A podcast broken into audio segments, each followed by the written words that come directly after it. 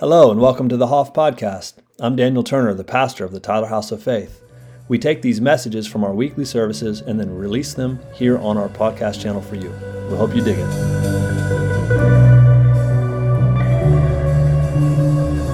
Well, I think I'm going to start off today with a few scriptures. If you're following along in the Bible, it's always a good thing to do.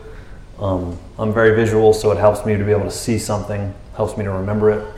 But the first one being Ephesians 5:15, and it's similar to what Tyler actually opened up with, having our heads lifted up. It just says, "See then that you walk circumspectly, not as fools but as wise, redeeming the time because the days are evil. Therefore do not be unwise, but understand what the will of the Lord is." I think this is so incredibly important. In a religion where Jesus has actually taught us to pray, the essence of prayer, Father in heaven, boom, we're in the family. We're in relationship to outside of time and space in order to usher something into this domain.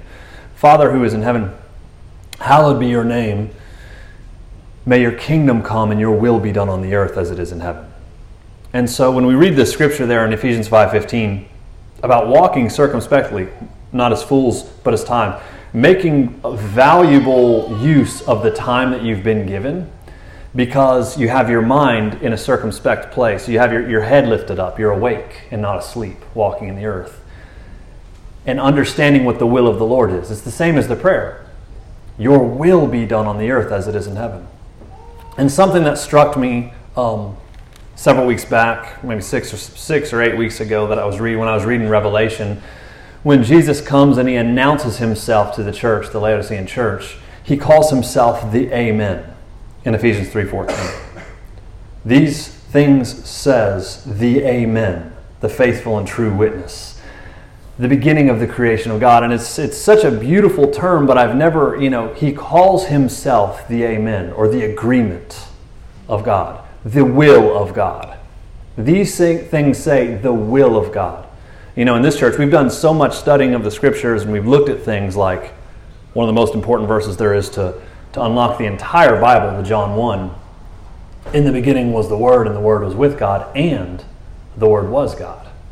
So he was with them, but he was also God. But this word, this logos, this word logos didn't mean just it's the Word of God, brother, just like written necessarily word. But it was like the full and complete articulation, the expression of who God is embodied in a person who actually was God as well and was with God. And in seeing this, everything in the Bible gets unlocked. But also that scripture in Ephesians 5:15 about walking circumspectly, not as a fool but as wise, and what it looks like to redeem time and space, redeeming the time, redeeming this dimension, a place where time exists and it does not on the outside, is redeeming the time because the days are evil. But to do this, we must understand what the will of the Lord is. And so we understand that he is the will, the logos, the word, the expression, the amen of God. Jesus, his new covenant, everything he paid for us to have is his heart's desire for mankind. Everything that we see in him is ours. And there's nothing that wouldn't come out of his mouth that should come out of our mouth. You know what I'm saying? It's like he is the identity, the image of the one in whom we've been created. And he is the one who is the Amen. He is the official stamp of God's will and his plans and purposes for the world. And in seeing this, we are unlocked. And not only unlocked, but we're unlocked to function and release the will and plans and purposes of God in the world. And I'm having this concept kind of come over me, and I'm contemplating this even as I'm running around this morning of this reality that we've done several messages about this past tense. 2 Peter 1, you've been given everything. Everything has been released unto you for life and godliness. The fullness of it all has been given to you already, Jesus saying these strange sayings about what faith is and how it works and what it looks like and what prayer looks like. Asking this Mark 11 that Hugh prays like, whatever you ask when you pray, believe you've received it and then you will have it. Amen. And it's just like, you know, we've been saying this like, hey man, if I believed I had it, I wouldn't be asking for it in prayer. It doesn't make sense. You know what I mean? But Jesus is saying it, so it has to be the truth. Amen.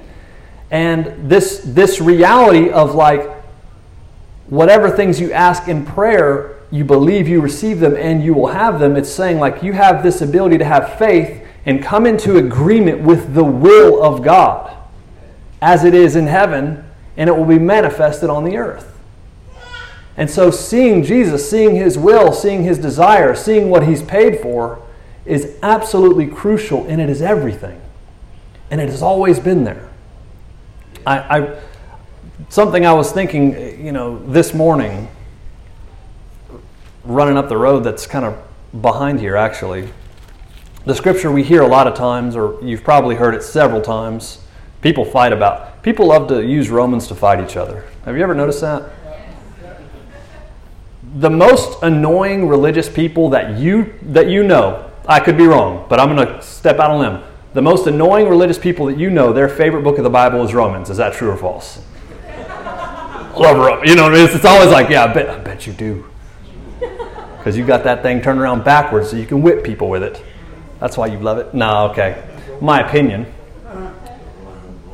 The Roman road, yeah. Vincent's chiming in like, yeah, boy. I've been drugged down that road, you know. But Romans is a beautiful book, actually, when it's read through the lens of Jesus Christ and not through the lens of the law and condemnation and doubt and unbelief. And there's something, you've heard Romans 4:17, that faith comes by hearing and hearing by the word of Christ. And what it's saying is Jesus Christ is the key that unlocks the whole map. And without seeing him, you can't see any of it through the Old Testament or the New, even in Romans, if we don't see it through the lens of this person. He is the Amen. He was the missing link. He's the capstone of the building. It's the big triangle on the top of the Pyramid of Giza type of thing. It's the stone on top of the building that is the actual blueprint of the rest of the building. If you took the stone off and placed it, it would be an exact... the exact specs and dimensions, only it would be larger because they would all be put together, and that's what they're going to look like. You catch what I'm throwing? It's the mock-up. It's Jesus is the Amen of God. He is understand what the will. What's the will of God in my life? It is to be conformed into His image fully, and in that Christian gospel walk, everything you need is added unto you. That's the game of the Matrix. It's seek first the kingdom, and all the things that you need will be added to you. Don't be worried, and don't be steered by fear. How am I going to be provided for? That's the trick of the enemy. See, there's two agendas. One is always used through fear to forecast the future, and one is always the love of God through the lens of Jesus Christ, the true testimony of Jesus, which is the spirit of prophecy. And we will choose one of those lenses in every choice and decision of our life. That's the only way it goes. Tree of knowledge or the tree of life. And I said, well, I have to think about that for a while. That's good to do. Go run 5, 6, 7, 8 miles and think about that for a while, because it will process through your brain. Or walk. I'm about health. You know that's true. But it's like, listen, it will let the words of the Lord sink down into your soul and let them kind of arrange themselves from a puzzle into pure, sacred, ancient current truths that will steer your life. And that's the way this thing works. And so you've got faith comes by hearing, and hearing by the word of God. He's talking about whoever believes in Jesus will not be put to shame, and he who calls upon the name of the Lord, you know, will be saved. And how should they hear without a preacher, and all these things. But he says something in Romans 10 that faith comes by hearing, and hearing by the word of God. It's really Christ, the real translation there. Faith comes by hearing, and hearing by the word of Christ, Jesus, the testimony of Jesus, the one, the Amen who unlocks everything. And he says, but I say, have they not heard? And then he says, yes, indeed they have heard. And it's just like, wait a second. Well, there's tribes somewhere that haven't heard. We got to reach the unreached. You know, okay. But the Apostle Paul's not saying that. It sounds like what he's saying, Faith comes by hearing, and hearing by the word of Christ, but have they not heard? And he says, yes, everybody's heard. And he quotes Psalm 19. And he says, their sound has gone out to all the ends of the earth, and their words to the end of the world. But I say, did Israel not know? I will provoke you to jealousy by a nation who's not yours. In other words, it's like everybody's heard this gospel, they just haven't realized that they've heard it. Because it's been written across the stars in the sky forever. That's what Psalm 19 is about. And I think, like, hey man, that's really strange. You know, it's something we've actually talked about in here before. It's been a while, and I'm not going to do it today. But it's called astral prophecy. It's this thought that, it's this biblical thought, that the gospel has been written in the stars as part of creation. And we know in like Genesis 1, God says he gave the stars, the moon and the stars for the times and the seasons and things like that. So it's not like this hitting like, I'm in a bad mood today because Saturn's in retrograde. You know what I'm saying? Those types. It ain't that noise. It's like, I lost my iPhone. Jupiter's in retrograde right now, and I'm just really moody. Sorry. That's not what this is. But, sounds from the last. A lot of people have been told those. But Psalm 19 says, just like Genesis 1, that the stars and the moon, they were made for the times and seasons, to mark the times and seasons, that it says, the heavens declare the glory of God, and the firmament shows his handiwork. That's Psalm 19:1. Day unto day utter speech, and night unto night reveals knowledge. There is no speech nor language where their voice is not heard. Their line, that's the ecliptical line, has gone through all the earth, and their words to the end of the world. It's saying the stars, they tell the story of God. They tell the story of the gospel. Granted, it's been perverted by the fallen angels, you know what I'm saying, and made something it was never meant to be. But you read the books like Job, and they're talking about Orion, they talk about the different constellations in the book of Job, the Pleiades and stuff like that. It's like it's in our Bible, it's just not talked about much. And but here you are saying it's like their language goes to the end of the world. Like they don't have to have a language. It's a universal language. It's pictures. It's times and scenes. It's pictures. Their line, the line of them, the way that. Anybody have like the star map, like apps and stuff? A few of us have those. We could look where where the moon is, what phase it's in. Okay, nobody. I'm a nerd. You know what I mean? It's astronomy. It's not astrology. It's not retrograde. It's not that guy. You know what I mean? Or girl. Whoever. It's astronomy. It's science actually, and it's creation that God is. That creation, as it's saying, declares the glory of God in the firmament that shows his handiwork. It shows something. I don't know how this little Baptist guy from Kentucky, William Branham, anybody ever heard of him? He used to say the gospel was written in the stars, the constellation had been perverted, and it was actually, the constellations were actually a picture of the gospel of God. And this is in like the 1940s or 50s, this guy used to say this, and he was right. And now it's known. And you go to seminary and you find out, Revelation 12, when John's talking about the woman clothed with the sun, the moon under her feet, and the dragon in the sky, and the seven stars, all those different things, it was a time stamp of the way the stars were positioned on the night that Jesus was born. And it traces back to 3 BC. September 11th, 3 BC, by our calendar, when Jesus was actually born. So it actually wasn't Christmas Day, but it's pretty close. But I'm not going to redo this. You guys have seen this, and you can look any of this stuff. You can look, you can watch, seminary professors and real high-level theologians do this on like YouTube or whatever if you want. I'm not here for that today. But what I am here today to say is that the Apostle Paul is saying that faith comes by hearing and hearing by the Word of God, and then he's quoting that psalm that talks about the gospel written over the stars in Romans. Now, the annoying religious friend who loves Romans doesn't usually take that from that, but that's exactly and precisely what's going on there. He's like, but have they not heard? Like, he's like, oh yes, everyone's heard. They just don't know what they've heard. They've seen it. God's projected it to them. It just has to be awakened in them. And faith comes by hearing, but hearing only comes by the word of Christ himself. It's like Jesus, he's the missing link that causes it all to boom, wake up and make sense. Yeah. It's like, ah, you are the one. It unlocks the whole Bible from being this rule book of a bipolar God and the fearful future of the end times to being something far more different than that. The victorious story of the redemption of all things and our invitation to participate as the sons and daughters of the warrior king. Yeah, the Leo, the Leo, you know, the great warrior, the Orion, the Leo, the Virgo, the virgin woman, you know, the dragon, the, you know, okay, anyways. But you know what I'm saying? It's like the story of the true gospel that we're all called to step into. Could it be that everything that's been released that we need for life and godliness has already been given us? And our only job is to see it as it truly is and come into agreement with it. And could it be that that's why his name is the Amen? The name above every name, this the one, Jesus. The one who Christ in you, the hope of glory, that's all about him. Could it be that reality?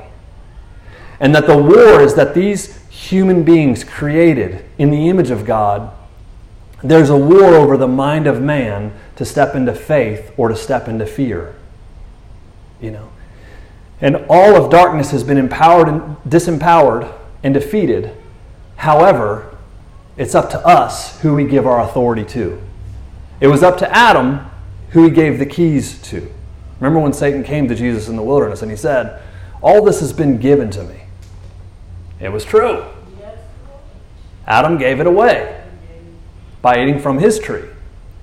He sided with him. Jesus took the keys back, took the keys of death and hell back. And now we have the keys on this earth that we will bind. That which is bound in heaven should not be allowed here, and what's loosened in heaven should be loosed here. And this is our job. And it's not about being a club. It's about living this truth and by faith coming into agreement with that which is in heaven, even though it is not on the earth. And that we call those things that are not as though they are, and they become, just like our Father showed us and told us how to do it. I could be done right now. Selah. We're going to go on a 5K march and process this stuff around the soccer fields across the river. I ran around them this morning already. It does you good, I'm telling you. Oh, boy. Lace them up. Lace them up. Yeah. It's the competition, the mind of man, the principalities and powers. That's where they're enthroned.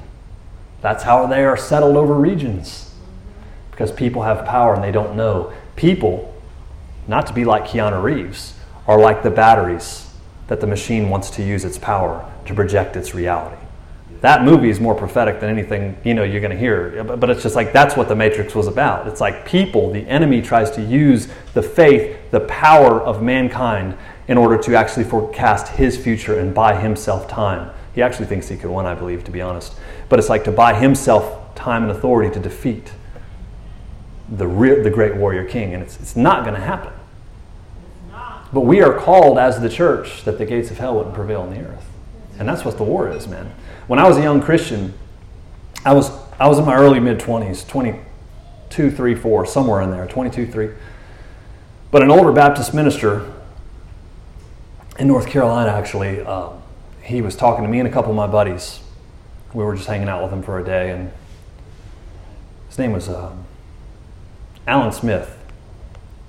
And he told us that the demons of the world, millions of them, were all the disembodied spirits of the Nephilim who'd been destroyed during the flood in the days of Noah. And they drowned or they were killed. They were out of their original bodies, but they could not enter into the eternal realm of heaven. So they were trapped here in the unseen realm or in the spirit realm. Sometimes you'll hear that called the second heaven, right? Ezekiel 8, Ezekiel's pulled up in between heaven and earth. That's the second heaven, into the spirit realm where you can see both light and darkness behind the scenes. It's the unseen realm. Ephesians 3:10 calls the demonic rulers of the world the rulers and authorities, the principalities and powers of the heavenly places. It's the second heaven. It's the spirit realm where these things are trapped. And those are those are the Nephilim spirits, the demons, or also their parents, you know, the Elohim. But, you know, at the time when he told me that, I didn't know. I was like, whoa, that's where the demons came from. You know what I'm saying? Everyone's like, well, a third of the angels fell down. Now they're the bad guys. You know what I'm saying? It's like, no. Like, this has been Jewish thought and belief, and this has been the way the earlier writers of the Bible all believed for thousands of years. And it's Jewish tradition. It's Jewish thought. It's just, it was what they believed. And, you know, I was pretty young, and I was like a sponge. So I thought it was really interesting. But I was familiar with the Nephilim, right? The Nephilim, the Genesis 6, the word that's translated giants throughout the Bible, Nephilim and Raphaim and all these different names were these hybrid beings, because I had read I think it was Rick Joyner books when I was a kid, when I was like 21, 22 years old, when he would talk about that's what Genesis 6 is. It's talking about these hybrids that were made from angels mating with humans, and that's what the Nephilim were, and that's who the giants came from. And obviously, I just believed that stuff because I read it, and now I look back, and now there's so much scholarly work on it. I mean, shoot, Dr. Michael Heiser, he's done probably the best job with it, but that's become common knowledge in, like, the majority of the belief of the church and theologians, and it's really hard. You can't really argue it, that is the history of the world. And that even just with the demonic, that's what the Nephilim have been reduced to the demonic of the world, millions of them. So anyhow, without going into that too much, all of you guys know a lot of that stuff, but just to say what I'm saying, the point is that the enemy or the demonic realm, it's full of defeated foes, but they're looking to gain life and gain power by those who are ignorant.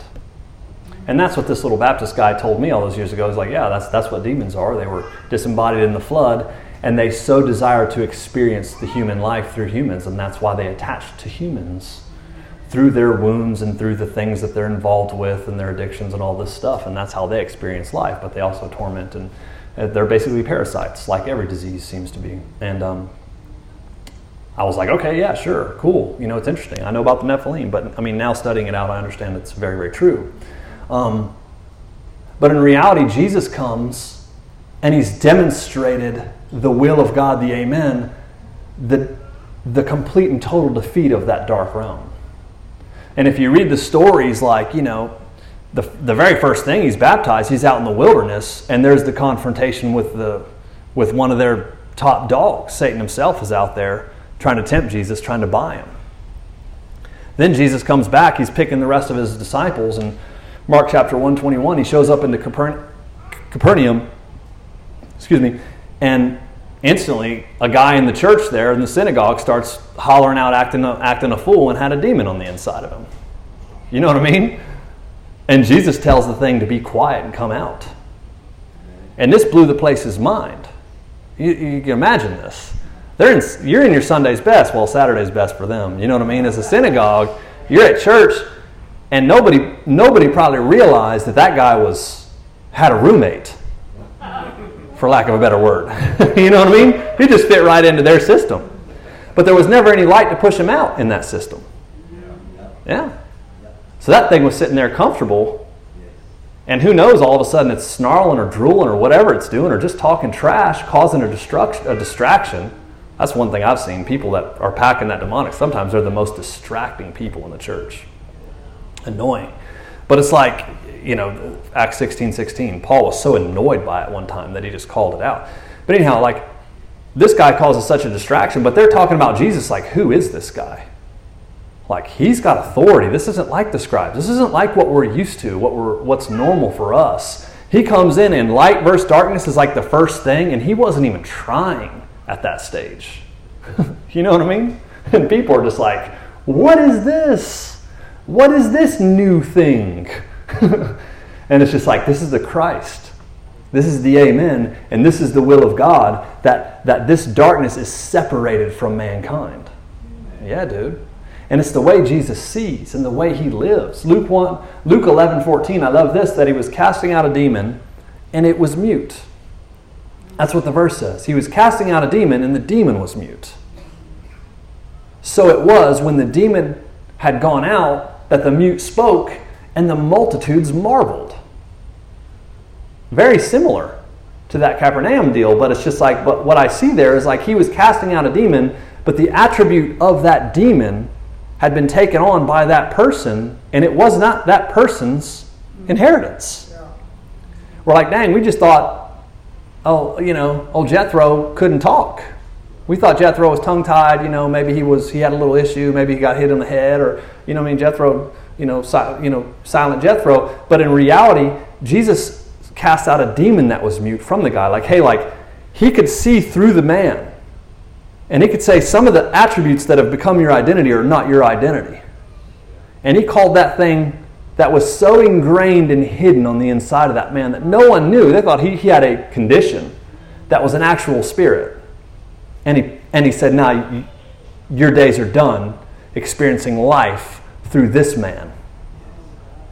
And when that light and darkness was separated, like in the beginning of Genesis, because that is the will of the Amen, the man spoke and everybody was freaked out by it, like, whoa. He just healed him. It's like, no, he didn't heal him. He separated something that was not part of that man's identity. And this is the sword of the Lord. It doesn't say the word of the Lord is living and active. It is sharper than any two-edged sword. It divides through the soul and the spirit. What is that? Yeah.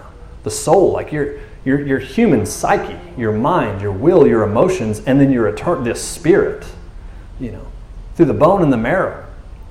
I didn't know they understood about marrow and things, scientific stuff like that back then, but apparently it did. But it's like, you know, it's like, he's like, this, the word of God comes, and he is the word.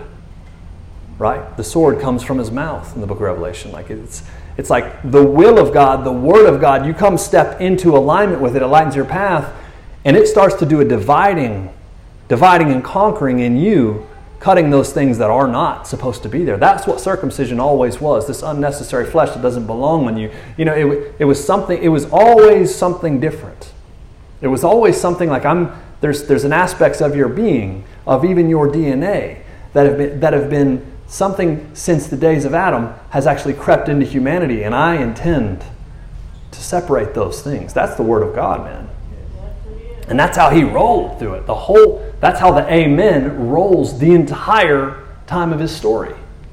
And so here we are with the word of God, just as the stars of heaven, the gospel that surrounds us at all times, waiting for us to believe it by seeing it through the lens of Christ.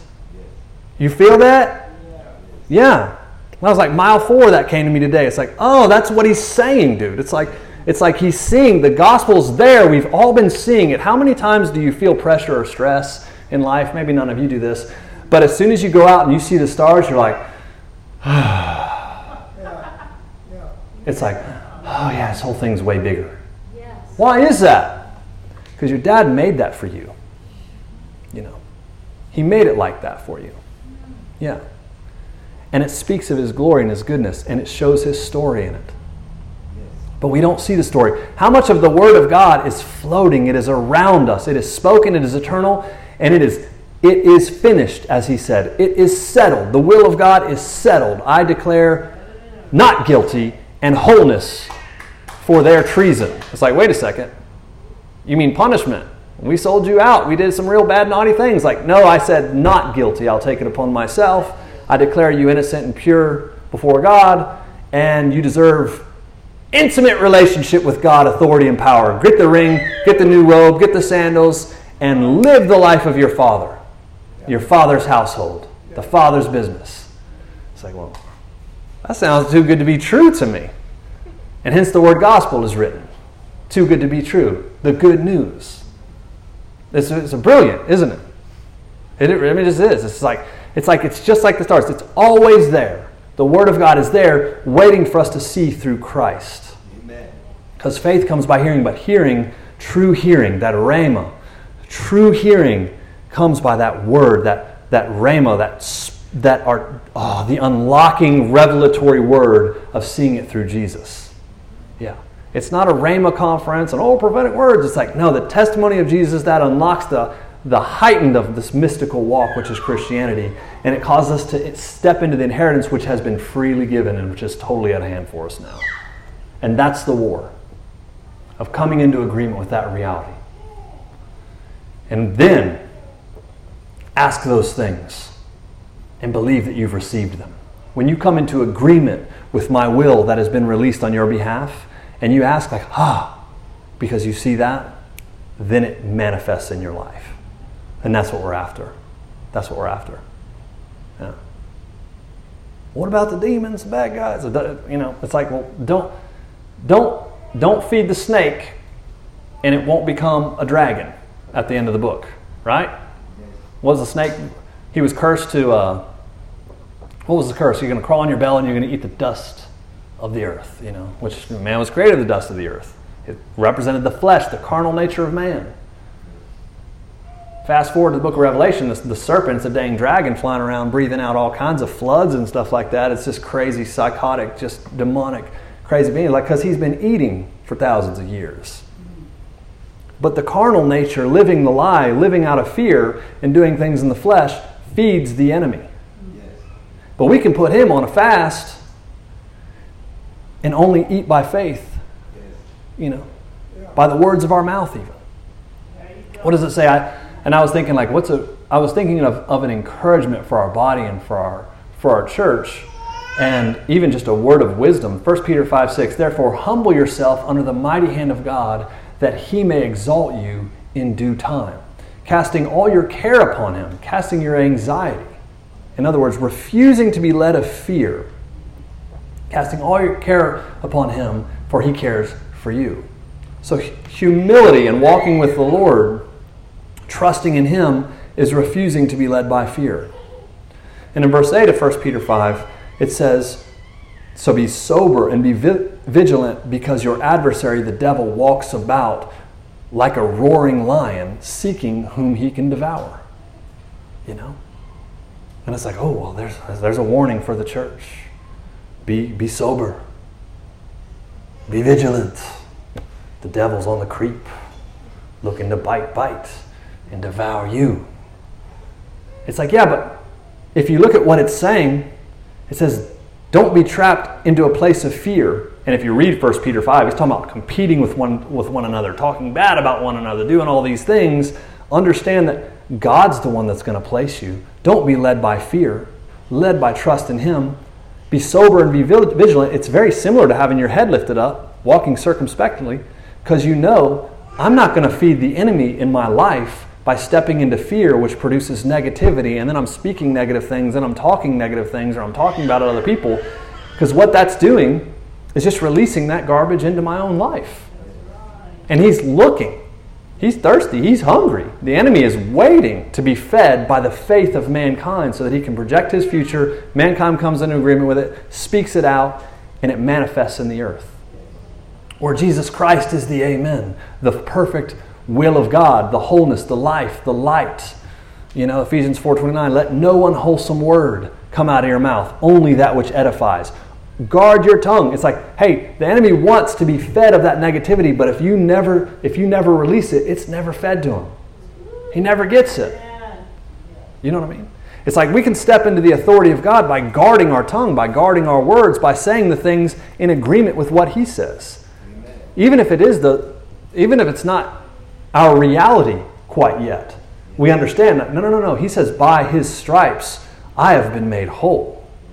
My family is healed. Like, no. I am coming into agreement with that. I will come into agreement with nothing else. The war, there's a war of the worlds, but it's a war of words. And it feeds ourselves. It's like, you know, there's so many things that are written about the things that we speak constantly. Death and life, you know, Proverbs 18, 20, 21. From the fruit of a man's mouth, his stomach is satisfied. He's satisfied by the yield of his lips. That's like saying, hey, be careful with the things that you say. That's what's going to be edifying and building in your own life. It's like, hey, buddy, Christ in you is the hope of glory. You've been given so much more authority than you realize. And words is a major part of it. It goes on, Proverbs 18:21.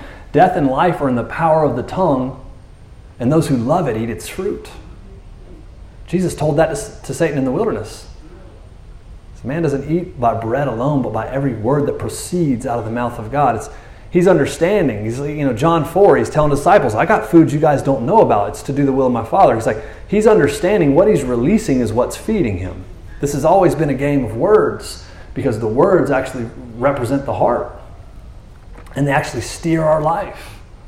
James talks about the tongue. It's like a fire that can set a whole wilderness on fire, right? What's that? James 3 talks about like your tongue is like a dang rudder on a ship that steers. It's a little tiny thing, but it steers the whole ship. The enemy is in the game of trying to capture that one little piece, the tongue, through negativity and fear and accusation and wound men. If he can capitalize on somebody's pain, hurt, and wound, he can forecast through their life out of their own mouth and steer them that way. He doesn't have the power to do it, but you do, and he knows this. Yeah. But the Amen knows the same thing. Yeah. He knows the same thing. And the prophecies of the Old Testament, like you, Isaiah 59, your words, my words will be in your mouth from this time until forevermore. There's something into coming into agreement with that covenant, with the Amen, that forecasts it, that creates reality in this dimension that we're called to step into. I think I'm going to wrap it up. I won't even do it because I think everyone knows these stories. But the book of Daniel, it's about so many things. Jesus gave props to Daniel, which was such a beautiful thing. I can't imagine Daniel, cloud of witnesses, hearing Jesus say that, watching that. But the story of Daniel and Shadrach, Meshach, and Abednego and like the fiery furnace and the writing on the wall and the dreams they would interpret and all this crazy stuff. It's about these guys that were captives in Babylon. They were Jewish. Many of you know this stuff. But in the beginning, they were set apart because they were good looking and they were good learners.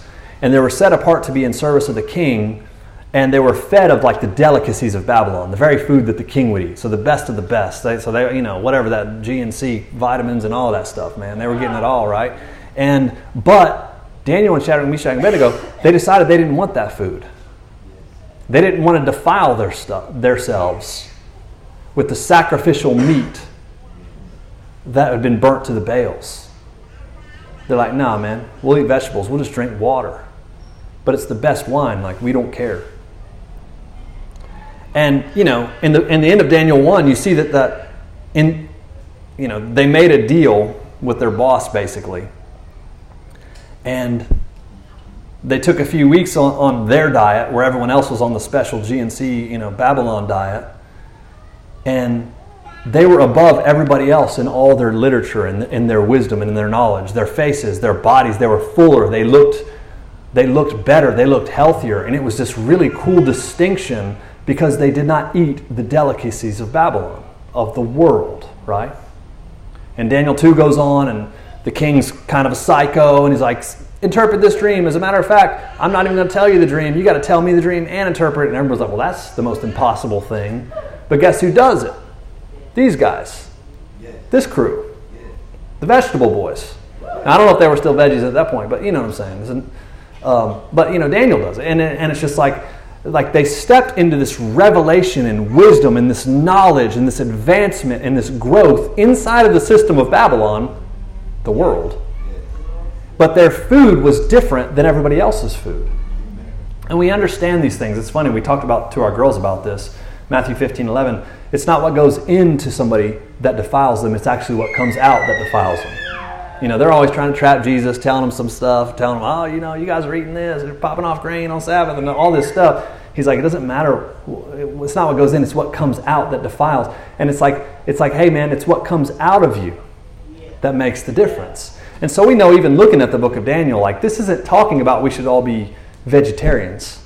This is Texas. That would be a terrible thing, you know. But you know what I mean? It's not talking about that at all. But there's a prophetic picture in this for us. It's like, hey, they didn't eat of the food of Babylon. They weren't sustained by that. They were sustained in their loyalty to God. And I believe it fully talks about, or is a prophetic picture of our words. And they advanced. One, they advanced in the real world in Babylon, in the highest technological world of the, you know, area of the time.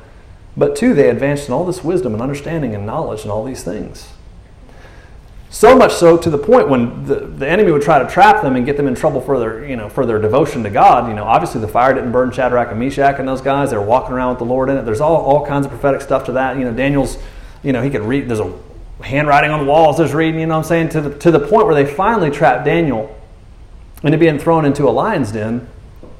In Daniel 6, speaking of the devil being like a roaring lion. But when he got down there, the lions weren't even able to bite him. They weren't able to touch him. You know what I mean?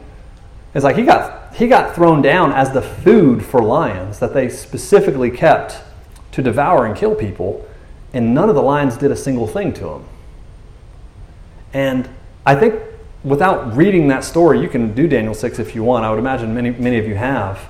There's something so prophetic for us to see, even when we're reading the book of Peter, and he's saying things about the devil, who's literally walking and roaming about like a roaring lion, seeking whom he can devour, making a lot of noise, trying to get somebody to come in agreement with his tongue. I think there's something that we can really tie into Daniel 6 is like, hey, they didn't have anything to bite in them. You know what I mean? Like, he didn't defile himself with that stuff, and I think it's a prophetic picture. It's like, hey, like we can put the enemy on a fast to where he has nothing to eat off of around us. Amen. You ever feed cats outside of your house?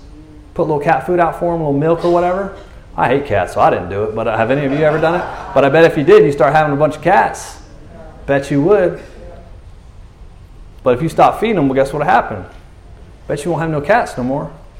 They'll go find somebody else to put their little demonic influence about, you know? Little evil, little... Now, come on, I'm just kidding now. I got to have a little fun. Amen, brother. Yeah, amen. Yeah, I'm just joking. Cats are nice. Cats are pretty nice. You know what I mean? But it's like, hey, like, we really have the authority to come into agreement with that which is in this covenant. And this is the war of faith that we are all here to live and to wage. It's true. And the other war is not feeding the mess around our life by things like negative talk, negative self-talk, gossip, slander. I don't care, to be honest. Maybe I should edit this, probably won't though, but it's like, I don't care if somebody cusses up a storm like a sailor around me, F-bombs and all of it, you know, whatever it is, nearly as much as I would if somebody that comes around with a gossiping tongue that's divisive, that spins things, that talks negative about people, that uses their words to harm. It's just like, hey, like I don't want that. Or I'm not cool with that being around me, man. I don't like it. I don't want it. You got a dirty mouth. You want to F-bomb me or whatever, man. That's just the culture. You listen to a bunch of rap music as a kid. You know, it's just program. I don't have a... I'm not condoning that, okay? All right? But I'm just saying, like, you know, one is far more dangerous. He who doesn't keep a tight rein on his tongue, he's confused in his mind, and his religion is worthless. Well, James will talk about that. You know what I mean? You're like, your religion doesn't even work. It's like, if you haven't learned that coming into agreement with this new covenant, this reality through the lens of Jesus Christ is the authority and power of the age to come, is the testimony of Jesus, the spirit of prophecy, then we've missed the boat. Noah's Ark. Maybe not the boat, you know, thanks. But it's like, you know, it's the reality is there is a simple key to walk in the authority of heaven. And it is by choosing to articulate and to come into agreement with everything that God says is true. Amen. Even when it confounds our own brain. Amen. And standing on that. And there's another aspect, a flip side of that key, if you will, that is choosing to hold our tongue back from ever causing harm or hurt. And I've heard it said, and it's like I've heard it said, and I believe it to be true, that if you will lose the ability to hurt with your mouth, to harm people with your words, you will walk in the open heaven. You'll walk in an open heaven. You will see things the way God sees them, because you'll be trusted with the words of heaven. If you will lose the ability to cause damage and harm with your words, you'll be trusted with the power of the age to come, because he understands the power that, you know, the fresh water and yucky water, it doesn't come out the same mouth. But there's something to it. You know, there's something to it. The enemy's looking to use faith. He's looking to enforce his forecast. But in the same way, Jesus did the same thing. He shows up. You know, the blind guys, yeah, you can heal us. Like, do you think I can heal you? I do. Let it be according to your faith. The woman, let it be according to your faith. He comes and he sees the faith. They see him. It's unlocked. Boom. It's yours. And it's the lesson for us. We are a house of this faith. Faith is something that ushers heaven into earth. This is our life. This is our purpose on earth as in heaven. And that's my word. So Lord, we thank you for this day. We thank you that your word is eternally true. And Lord, I ask that we would learn to wield the sword of the word of God in coming in agreement with all of your will and everything that you've spoken and shown us, to we manifest that which is in heaven on the earth, and that we bind that which is not in heaven will not belong in earth. Help us to have the wisdom of a lifted head that puts the enemy on a fast in our life. Officially, no vacancy. There's no food for you to eat around us. It is only the life and light of God. And Lord, I thank you that you said it, and it's written, Ephesians 4:29, that, you know, to let no unwholesome word, only the things that build. And if that's there, then we are capable of living that way. Losing the ability to harm, to cut down, to be critical, but stepping into the authority of the sons and daughters of the King.